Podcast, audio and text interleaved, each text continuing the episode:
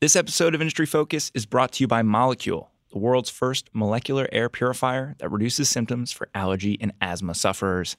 For $75 off your first order, visit M-O-L-E-K-U-L-E dot com and enter the promo code FOOL75.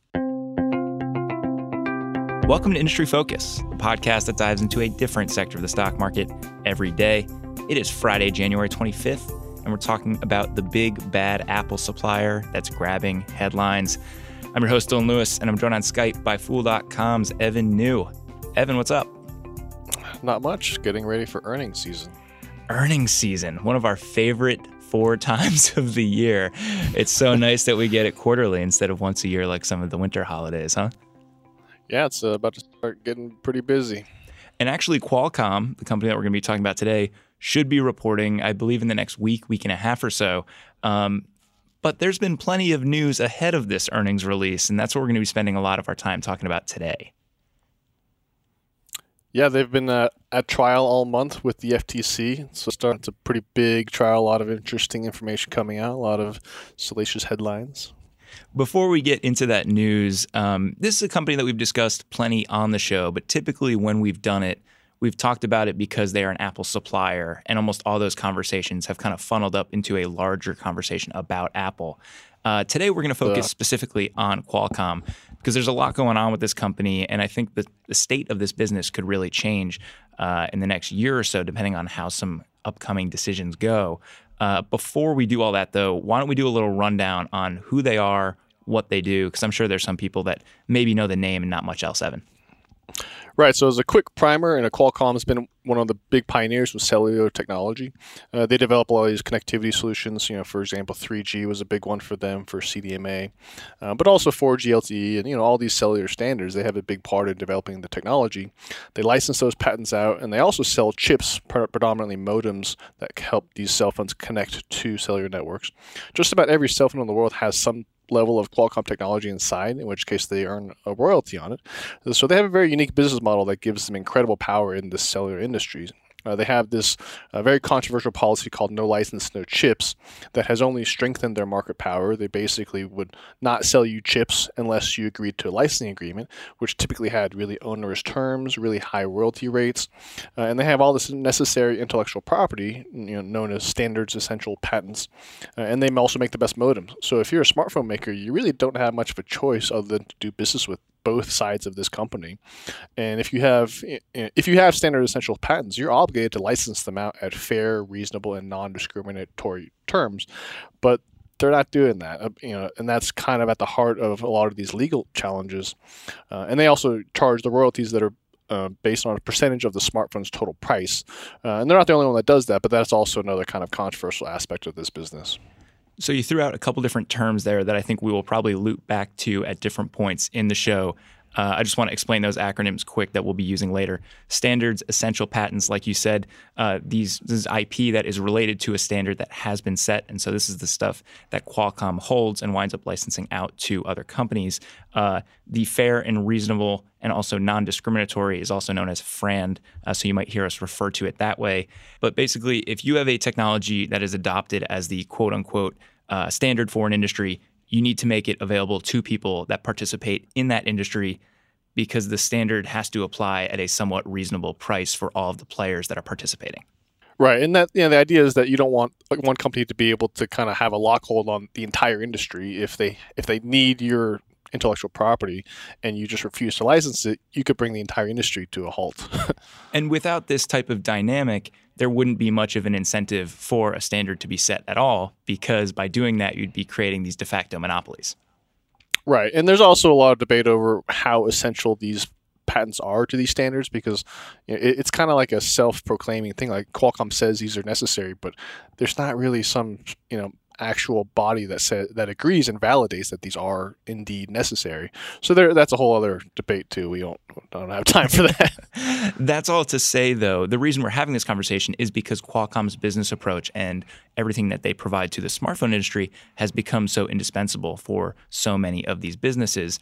Um, this business model, though, has caused the company to come under a lot of scrutiny lately because of the standard essential patent and FRAND dynamic in particular. Right. I mean, regulators all around the world have been filing complaints and lawsuits against Qualcomm for over a decade. I mean, I think it starts back in 2007 or somewhere around that time frame in the European Union, and then you know, in the in the years since, I mean, Japan, China, South Korea, and now the U.S. I mean, China hit Qualcomm with a billion dollar fine in 2015. South Korea did 850 million in 2016. So I mean, the, those are the kind of precursors to the current battles that is that Qualcomm is having with Apple and the U.S. Federal Trade Commission.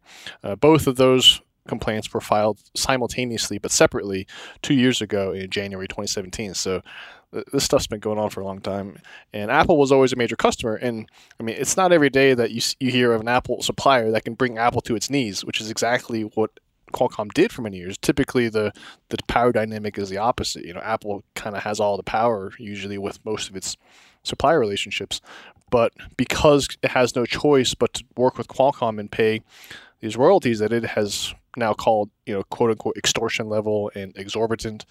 Uh, and out of desperation for royalty relief, they've agreed to all these terms and contracts with Qualcomm, including exclusivity with buying only modems for them for a period of time in exchange for rebates that kind of reduced how much they had to pay overall. But it's, it's just been a big mess.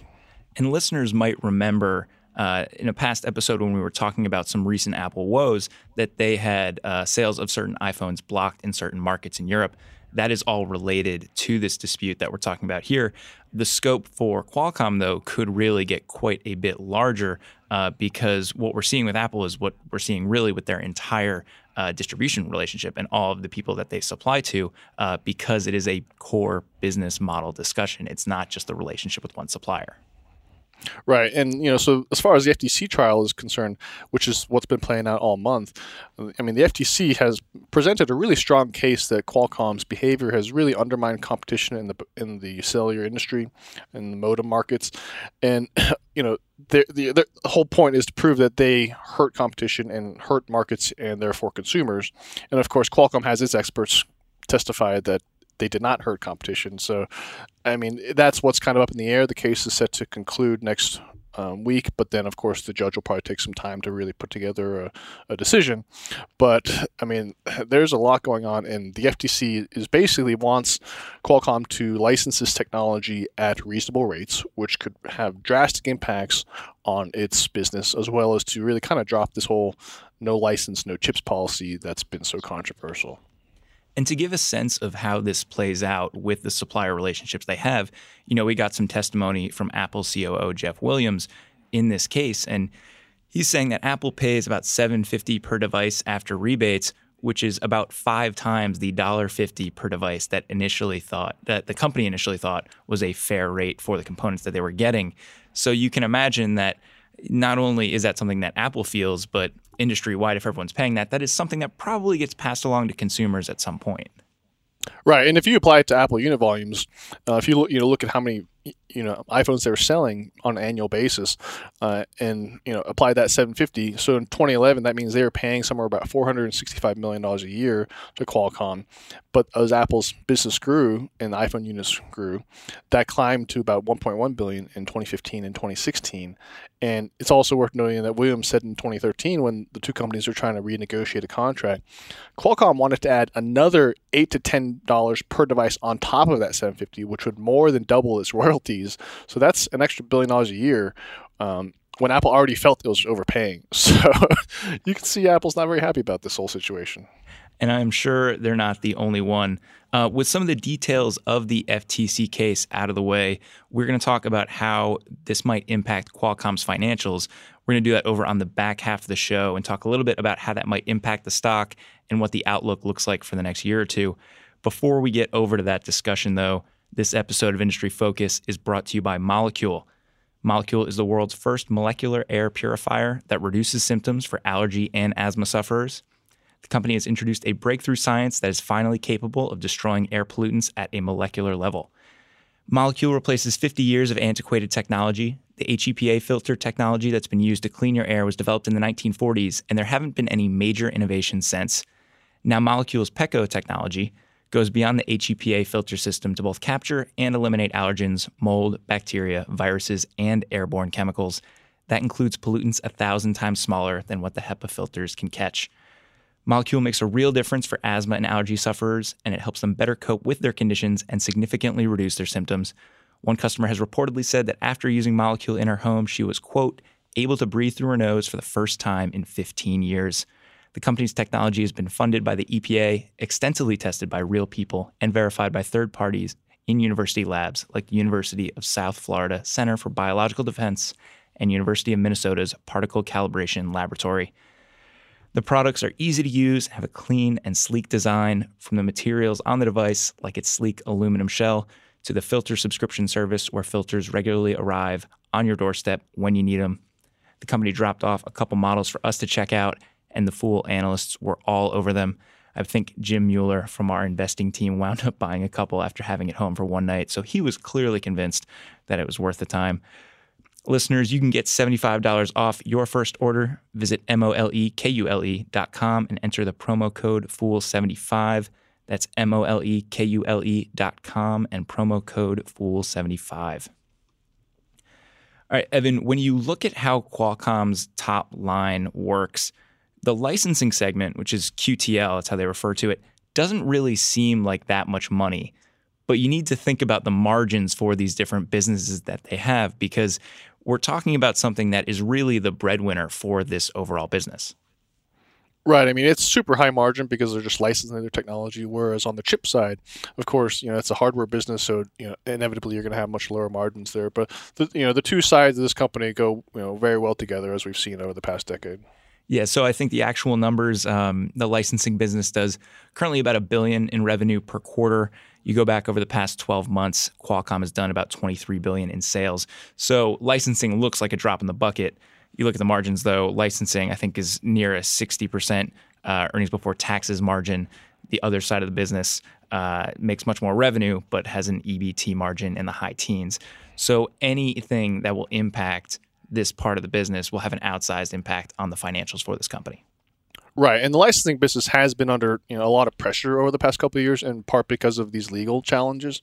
Uh, for example, licensing revenue total in fiscal 2018 is about 5.2 billion, um, but that's down from 6.4 in 17 2017, and then 7.7 in fiscal 2016. So I mean, that business has been under a lot of pressure. They've been trying to make concessions uh, to try to kind of appease all these people that are upset with how they do business.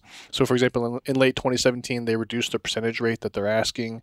In early 2018, they also lowered the cap of the value of the handsets that they charge. You know, since they charge based on the total value of the phone, but they cap it, uh, and they lowered that cap from 500 to 400. So they're trying to make these concessions to kind of uh, appease these people that are upset, uh, and that's also weighing on the business. And it seems like the market is starting to take notice of the fact that this is a pretty big risk for this business. Uh, I think earlier this week, we saw an official short note out from Kerrisdale Capital about this company. And really, it was tied to the fact that they didn't think that this business model was sustainable. And they were worried about what this company might look like if they're not able to charge the current margins that they are on a lot of their products. Right. I mean, Kerrisdale was pretty pretty damning in, in their estimates. Uh, they argue that Qualcomm's only worth twenty one dollars a share if they lose all of these battles, uh, and you know they estimate that they would be losing out on you know two point seven billion dollars of licensing revenue compared to their fiscal twenty eighteen. Uh, but that's over half of revenue uh, in that business for the last fiscal year. So that's a massive cut. So they're they're predicting the stock's going to fall by sixty percent, um, and assuming that they're going to lose these battles, and that's why they have a short position. Yeah, and uh, you know, if even if you're not predicting a huge haircut for this stock, you look at the type of company that this has been over the last couple years. I mean, this business has bought back a ton of stock. Uh, they pay a pretty solid dividend. I think it's about five percent yield right now. It's hard for me to imagine that those types of policies, that type of capital allocation program, is going to continue if they aren't able to command the same premiums on their stuff that they have in the past. I definitely agree. I mean, they've generally been pr- pretty good about capital returns historically. And uh, they did a massive $30 billion buyback last year after the um, NXP deal fell apart. Uh, but in general, you know, they've been, been increasing these dividends very regularly. Uh, but yeah, the sustainability of that dividend will be seriously called into question if they lose these legal battles. I mean, you know, the, if you look at their adjusted earnings per share last year, they did about three dollars and sixty nine cents, and I think they paid out two dollars and thirty eight cents in dividends. So the payout ratio is about sixty five percent, which theoretically, you you know, that kind of says that maybe they have some room, some wiggle room. But if you look at free cash flow, um, which is what pays dividends, free cash flow last fiscal year was three point one billion. Dividend payments were 3.5 billion, so they paid out more in dividends than they brought in in free cash flow, and that's not a good sign. No, it's not what you want to see from a dividend payer. Um, I look at all of this, and you know, some people might see a big decision like this and think, "Oh, there might be some upside potential for this stock, um, possibly a chance to buy before we see something that could meaningfully change the thesis." Try to get ahead of that news. I don't want any part of this business anytime soon, Evan. I actually sold back in 2015, and right, it was turned out to be a good time. um, you know, obviously, I didn't know that this relationship with Apple was going to implode so spectacularly, but you know, at the same time, there were a lot of risks around uh, customer concentration. You know, Apple's the biggest modem customer by far, and it's been pretty obvious that they've been developing their own modem for a few years, even though it could be still more years before they're ready to actually ship their own modem. Um, but you know, on top of that, you know, they have massive debt load. They've been trying to pay down their debt. Um, right now, it's about 16 billion in total term debt. That's down from 22 billion from fiscal 2017. But even with the debt currently, I mean, interest expense last year, it was more than operating income. So that's another sign that these financials are deteriorating. I mean, they paid 770 million in interest last year, but they only generated 740 million operating income. So over time, you know, they're already at this precarious position, and as we've mentioned, these if these these legal battles go against them, it's just going to get a lot worse. And I think as an investor, you want things that are relatively easy and relatively simple to predict. Uh, this reminds me a bit, it's not quite on par with the binary outcomes that you see in the biotech space and the healthcare space, but this is maybe as close as we get in the tech world, where one decision will very meaningfully impact the trajectory of a business for the next year or two. And in this case, you know, I don't want to have to pay to have a seat to watch that happen. I, would rather just watch from the sidelines and see, because you know this could be something that really changes the dynamic of this business and what they're able to do uh, in terms of rewarding shareholders, and also you know just what they're going to have on in terms of cash on hand to be able to plow into R and D and anything else that they want to do over the next couple of years. I agree. I mean, th- there's just so many risks facing Qualcomm right now, and I'm very glad to not be in it. I, I'm, I'd rather just I'll be with you on the sidelines watching them. Uh, and I mean, right now it seems like most experts feel like the FTC has a pretty strong case, and the federal judge Lucy Koh, who's you know handles a lot of these kind of high-profile tech cases, already issued a preliminary ruling last year, uh, tentatively siding with the FTC and saying yes, Qualcomm should change its licensing practices. Of course, that's not a finalized decision, but I think there's indications that it's not going to go in Qualcomm's favor. Yeah, and it's not necessarily that we're going to go back to a period of you know them basically wiping this business segment it might be that it's more reasonable but even at that if this is the engine that's driving this company and any element of it is taking a haircut it's going to be problematic for investors and it also has implications for other players i mean there are something like 10 or 12 companies that are similar to Qualcomm in the sense that they develop these standard essential patents for the cellular industry and then license them out. And all almost all of them do charge based on the total price of the smartphone. So if that practice gets kind of shot down, that actually has implications for a bunch of other companies like Nokia, Ericsson, a bunch of other players too. So this this is going to be a pretty big trial that will have a lot of impact on the industry. For people that are following this story, we should have an update when, Evan? Well, when are they going to be actually releasing a decision? I don't know if they've set a timeline for that. I know the the trial is supposed to conclude next week, but then the it's this is a judge. The judge is going to make a call. It's not a jury trial, uh, so the judge will you know Lucy Koh will have to take some time to form her opinion because you know those opinions are tend to be super long and detailed, and she'll have to have a lot of really good rationale for her decisions. I, I don't know exactly how long to expect on that, but it's going to be a big one whenever it drops. Yeah, so we'll have some update on the business when they report earnings, but a far more important update on the business whenever that decision is finalized and we get a sense of what this company will look like over the next couple of years. Evan, thanks for hopping on and talking about it with me. Thanks for having me. Listeners, that does it for this episode of Industry Focus. If you have any questions or you want to reach out and say hey, you can shoot us an email over at industryfocus at fool.com or you can tweet us at MF Industry Focus. If you want more of our stuff, subscribe on iTunes, or you can check out all of our videos from this podcast over on our YouTube channel. As always, people on the program may own companies discussed on the show, and the Motley Fool may have formal recommendations for or against stocks mentioned, so don't buy or sell anything based solely on what you hear. Thanks to Austin Morgan for all his work behind the glass. For Evan Niu, I'm Dylan Lewis. Thanks for listening and Fool On.